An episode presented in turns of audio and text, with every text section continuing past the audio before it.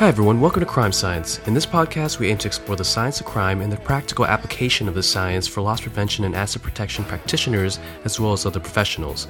We would like to thank Bosch for making this episode possible.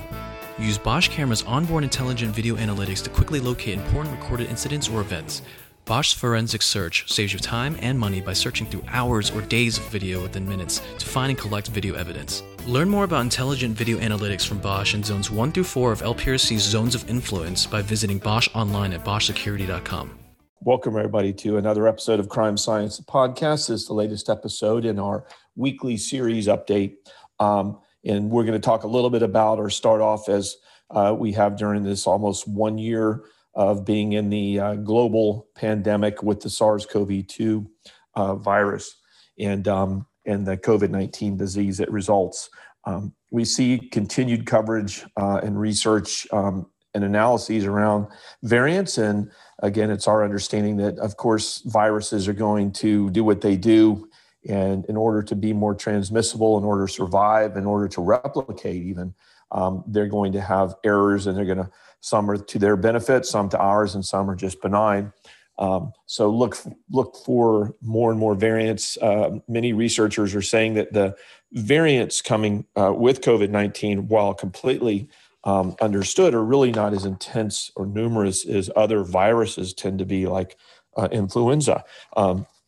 So there's a possibility of being more stable. And again, because some of the vaccines and therapies, either out or under development, are designed to affect multiple points on the spike protein itself.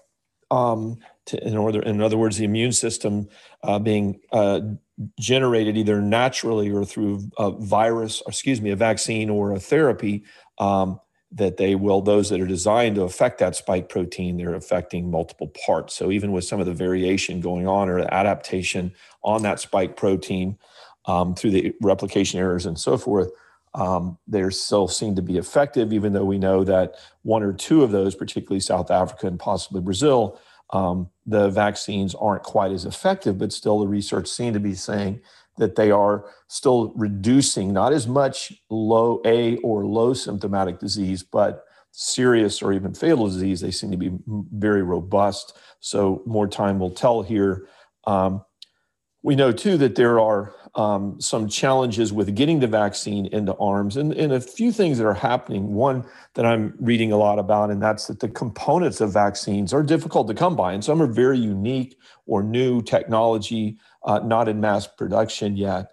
And so it's not just the vaccines, but the components of the vaccines that are all that's having to gin up and be transported around the country and around the world. And then the others is the vaccinators, that there are shortages there in trained, skilled, and available people in different areas, from rural to inner city to everybody in between, to actually administer the vaccine. So getting the amount of vaccine, getting the vaccine to those distribution sites, and then finally have enough people, trained, skilled people, to administer the vaccine and observe those that have been vaccinated for at least 15 minutes to an hour, depending on the location, evidently. Those are being overcome. The initial retail pharmacy rollout continues to be underway and grow. Evidently, this was all planned out last year by the prior administration or team, but is now in full force. We know that in the state of Florida, Publix was already in the loop. The governor there had enlisted them in the initial rollout for the elderly, or those 65 and older, and so forth. So. But it seems to be smooth in most places, rocky in others. Again, part of it is having enough people to administer, the places to administer. And then we know the challenges of the weather have been there, with floods and storms and forest fires. But of course, we all know the massive, massive cold front that moved in with such devastation into the Midwest and West, especially Texas being one of the most severely hit. Good news, again, Israel... that the Israelis and their rollout, now well over a third, heading into a half of the citizens have been vaccinated. The Palestinian administration evidently is now starting to vaccinate their citizens as well. But in the Israeli population that we're having access or seeing data coming out, There are a couple of really powerful indications coming out. One, of course, is the strong protection after the first dose of the Pfizer vaccine. That seems to be confer quite a bit of immunity, very robust immune response just after one dose and even within a couple of weeks. So very encouraging. And they're seeing too, it looks like right now the data are showing a 90% reduction in transmission.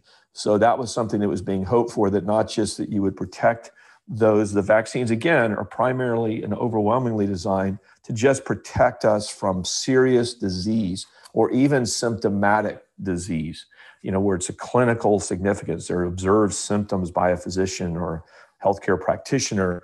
And so they're seeing additional to that, a big reduction in the transmission or new infections.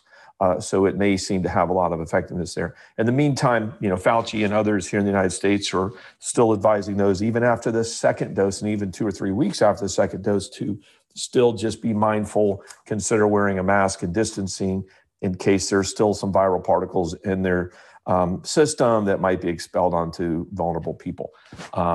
That also, though, Fauci's reporting native infections, those that are administered, those that have had the infection through native exposure, in other words, not through vaccination, the single dose, the first dose, seems to be even more robust and effective. The immune response that most people seem to be launching as a result of that first dose. They're not saying yet, well, you'll only need one dose if you've already had COVID-19, but they are saying that that first dose seems to be very, very effective, very fast. So more to come on as they research that. The biology is what they're working on through that. Also other encouraging news, Pfizer, through a lot of research, is now my understanding, getting ready to apply to the FDA for clearance on transport and storage of their vaccine, which we all know is right now, for stability of the vaccine itself, need to be stored and transferred at -112 degrees Fahrenheit to -76 degrees Fahrenheit. But their data are showing that -13 degrees all the way up to 5 degrees Fahrenheit might be sufficient to maintain adequate stability of the vaccines. If that ends up being the case, you can imagine that's going to allow more and more places to administer the Pfizer vaccine that don't have these high-speed, freezer facilities and so forth, the technology to do so. The UK, excuse me, and this is triangulating some of the data coming out of Israel, for example, in the real-world experiment called vaccinations. UK showing with the Pfizer vaccine there that they believe they're reducing infection 85% within the first 15 to 28 days. In other words, 2 to 4 weeks, they're seeing dramatic reduction in infection, similar to what Israel's seeing with just the first dose. So again, nobody's advocating not having the first dose, but delaying the second dose or may not be detrimental or maybe even detrimental at all. In fact, there are some data out there evidently showing that delaying the second dose administration might be even better and provide even more robust and longer-term or more durable immunity by us.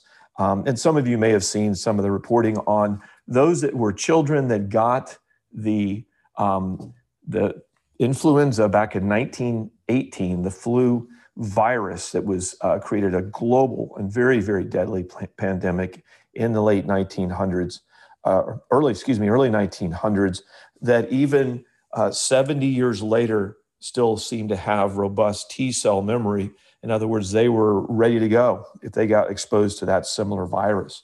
So it's just a lesson learned to think about the durability, particularly of T-cell response and memory, as well as to the antibodies that come from B cells and so forth. So I think there's, what we're looking at now is worldwide, probably around 215 or so million doses administered, probably, we're heading into the 250 million people that have been at least administered the first dose already. And again, bear in mind, we're not less than a year from when the virus was reported to have starting to become widespread, which is just absolutely amazing.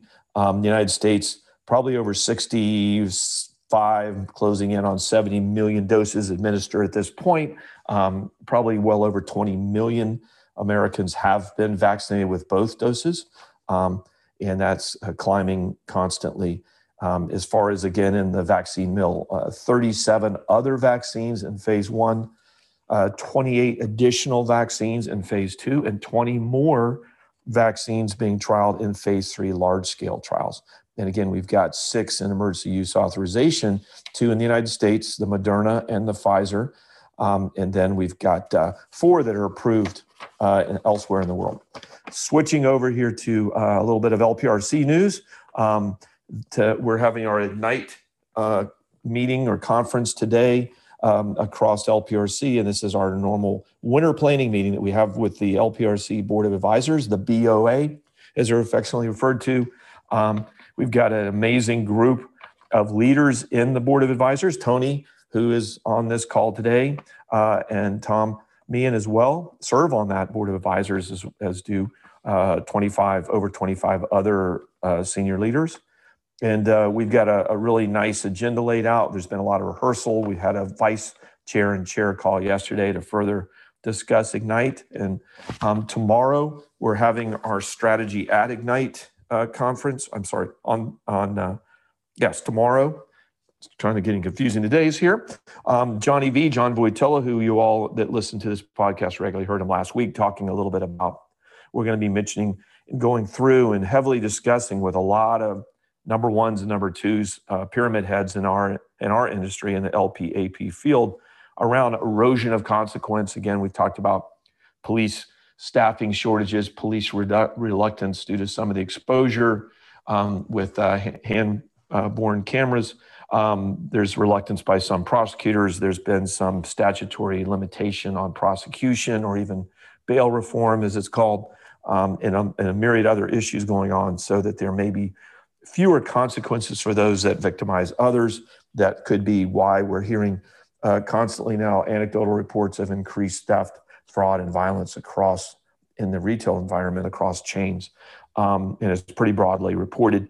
We're going to be talking about acute versus chronic or persistent issues, and everybody's been set up for a long time to work on chronic issues, employee deviance or dishonesty, to work on inventory loss, shrinkage included, or other asset loss.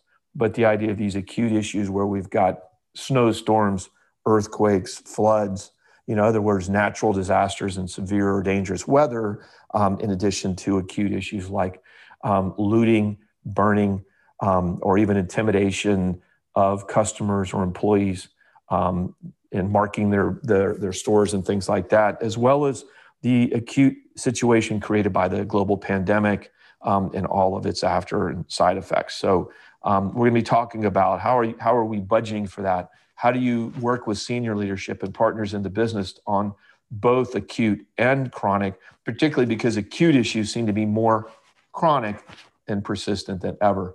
So a big hot topic. Also collective action. How do we work more closely and robustly together in our research collectively as an industry, as retailers working with each other with powerful solution partners?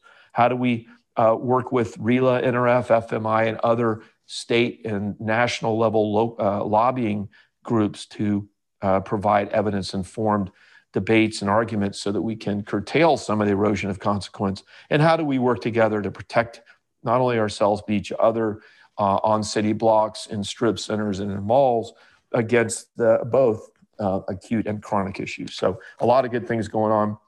Diego Rodriguez is our producer here at Crime Science now, and Diego is working on and has rolled out some learning modules. Those will be continuing. We've also, again, our 7 working groups at the LPRC continue good work. Please, we encourage you, if you're a member of the LPRC, to get involved in one or more working groups that make sense to you, whether it's product protection or violent crime or retail fraud or supply chain protection, organized retail crime. There are many out of our 7 that are just highly productive. All of them are productive, but they're all, I think, offer a great experience and are working on some great research and provide every year some good outcomes. Plus, Three of them have an annual summit that I think you'd find very useful: the Supply Chain Protection, Violent Crime Working Groups, and the Product Protection all have summits in addition to our LPRC Impact Summit. The 2021 research agenda is going to be released to the Board of Advisors today at Ignite. That will further be bolstered by recommendations by the Board of Advisors today. So that will be coming out. We've got a nice graphic design as we fill in the blanks there, but there's already, I think, 15 research projects that have already been started in January and February. Operation Next Level, finally, the Lighthouse Consulting Team, LHC Team 5 are working long and hard and strong and smart to connect with you all out there. I think they're talking with about 300 prospective LPRC members. Over 20 plus have already committed or are already joining as we speak. So it's sort of a membership drive. Look for David Lund, the VP at Dick's Sporting Goods, and several other key leaders are putting out video clips in support of Operation Next Level. Join the LPRC research and results community. We love it.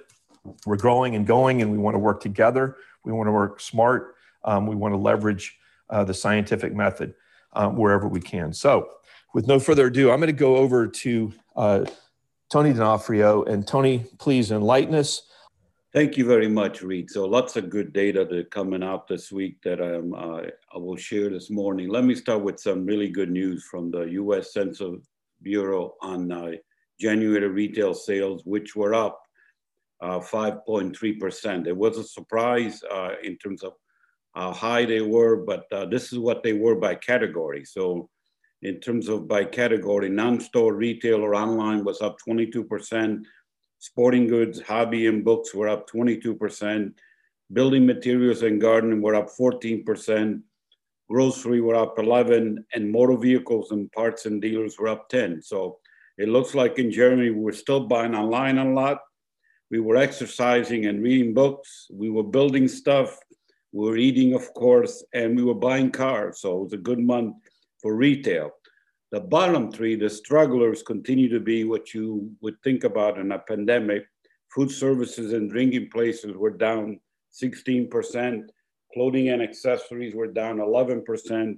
And the surprise to me was electronics and appliances, which were down 4% for the month. But overall, a solid January. We're well above the pandemic lows in terms of retail, and we recover back and then some, which is good news for the industry. Let me build next on some of the things that Reed talked about in terms of the state of the vaccination and the pandemic. So this is the data from Statista on COVID vaccination doses administered per 100 people as of February 13, 2021. So the world is being led by Israel, which has already vaccinated 72.58 out of 100 people in Israel. That's an amazing statistics. Number two country in the world is United Arab Emirates, 50.61 vaccinations per 100 people. And then UK, actually again, coming up very quickly to number three at 22.23. USA is at 15.14 per 100 vaccinations. So those were some of the key countries driving. So we are making progress, as Reed said earlier, in terms of getting people vaccinated around the world. Let me switch to some other data that I found interesting this week. Brand Finance issued their latest most valuable brands in apparel in 2021. And here are the top 10 most valuable apparel brands of 2021. Number one is Nike. Number two is Gucci. Number three is Adidas. Four is Louis Vuitton. Five is Cartier. Six is Zara. Seven is H&M. Eight is Chanel. Nine is Uniqlo. And 10 is Hermes. And I always get the French ones wrong, but really a good representation from around the world, from the US to Germany, to Italy, to Spain. So really good, and even Japan having representation in the top 10. So good global brands represented in the top 10.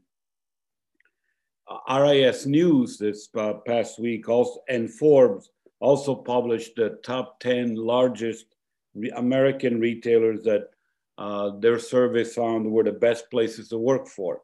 And some of these were surprising, but not surprising, actually, if you think about their performance. Number one was Costco. Number two was Trader Joe. Number three was Bass Pro Shop. Number four was eBay. Number five was Columbia Sportswear. Six, Puma. Seven, IKEA. Eight, Sephora. Nine, Aldi. And 10, Hobby Lobby. So interesting, where are the best retail places to work for 2021. And then also very interesting to me is the amount of investment that's going into innovation and digital disruption. If you really wanted an indicator of this, all you had to do was listen to the earnings call from Walmart, which announced as part of their Q4 results that they will invest an amazing $14 billion in the next year. We're focused on supply chain automation, customer-facing initiatives, and technology. So it tells you the amount of money that's being spent. And that's about equivalent.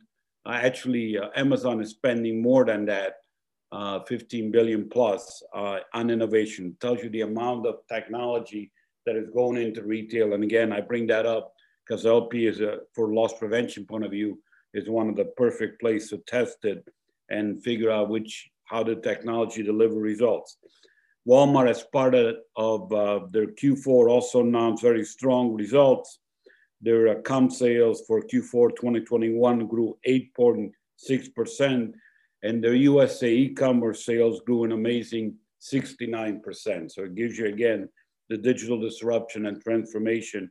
And again, one of the reasons Walmart continues to do well is that they were aggressively investing in digital transformation ahead of the pandemic. Let me now switch to the latest global GDP forecast from PwC. And the unfortunate thing about these forecasts, they're actually being lowered. So the world in 2021 was initially forecast to grow 5% in gross domestic products, now forecast to grow 4.2%. USA was forecast to grow 4%. It's now been revised down to 3.2%. The European Union was forecast to grow 5.1%. It's been lowered to 3.6%. But there is a star in all this, and the star is China. China is forecast to grow an amazing, again, 8% growth in gross domestic product. So China leads the world. And then finally, let me switch to a topic that I know to this audience they care about in terms of security and loss prevention. This is the latest from D&D on their 2020 summary retail report. So what was interesting to me is that even during the pandemic and all the lockdowns, retail robbery remarkably remained stable after a 2016 high. For 2020, total retail robbery were 5,563 versus 5,576 in 2019, not much of a change. The top three places by store type that are being robbed are C-stores at 25%, jewelry at 14%, and restaurants at 11%. 40% of the time a gun was used, and 35% was alarm. The highest times for robberies during the week, again, it was interesting to me. Sunday, we're robbing, we're not going to church. Monday, 17%, and Tuesday, 15%. 49% of the incidents happen in the middle of the night between 8 p.m. and 4 a.m. The highest robbing states were California with 528 robberies, Texas 424, and New York with 347. The top three cities with the highest robberies in 2020 were Chicago, San Antonio, and New York. And compared to 2019, where the top three cities were Houston, San Antonio, and Las Vegas. So only San Antonio made it to both lists in both 2020 and 2019. So that's a little bit data run around the world in terms of what's happening in both the economy, retail, and also in general COVID. With that, I'm going to turn it over to Reed. Thanks so much, Tony, for so much good information. I did want to build, too, on what Tony was briefing us on from the D&D research on violence. And it's really a great service.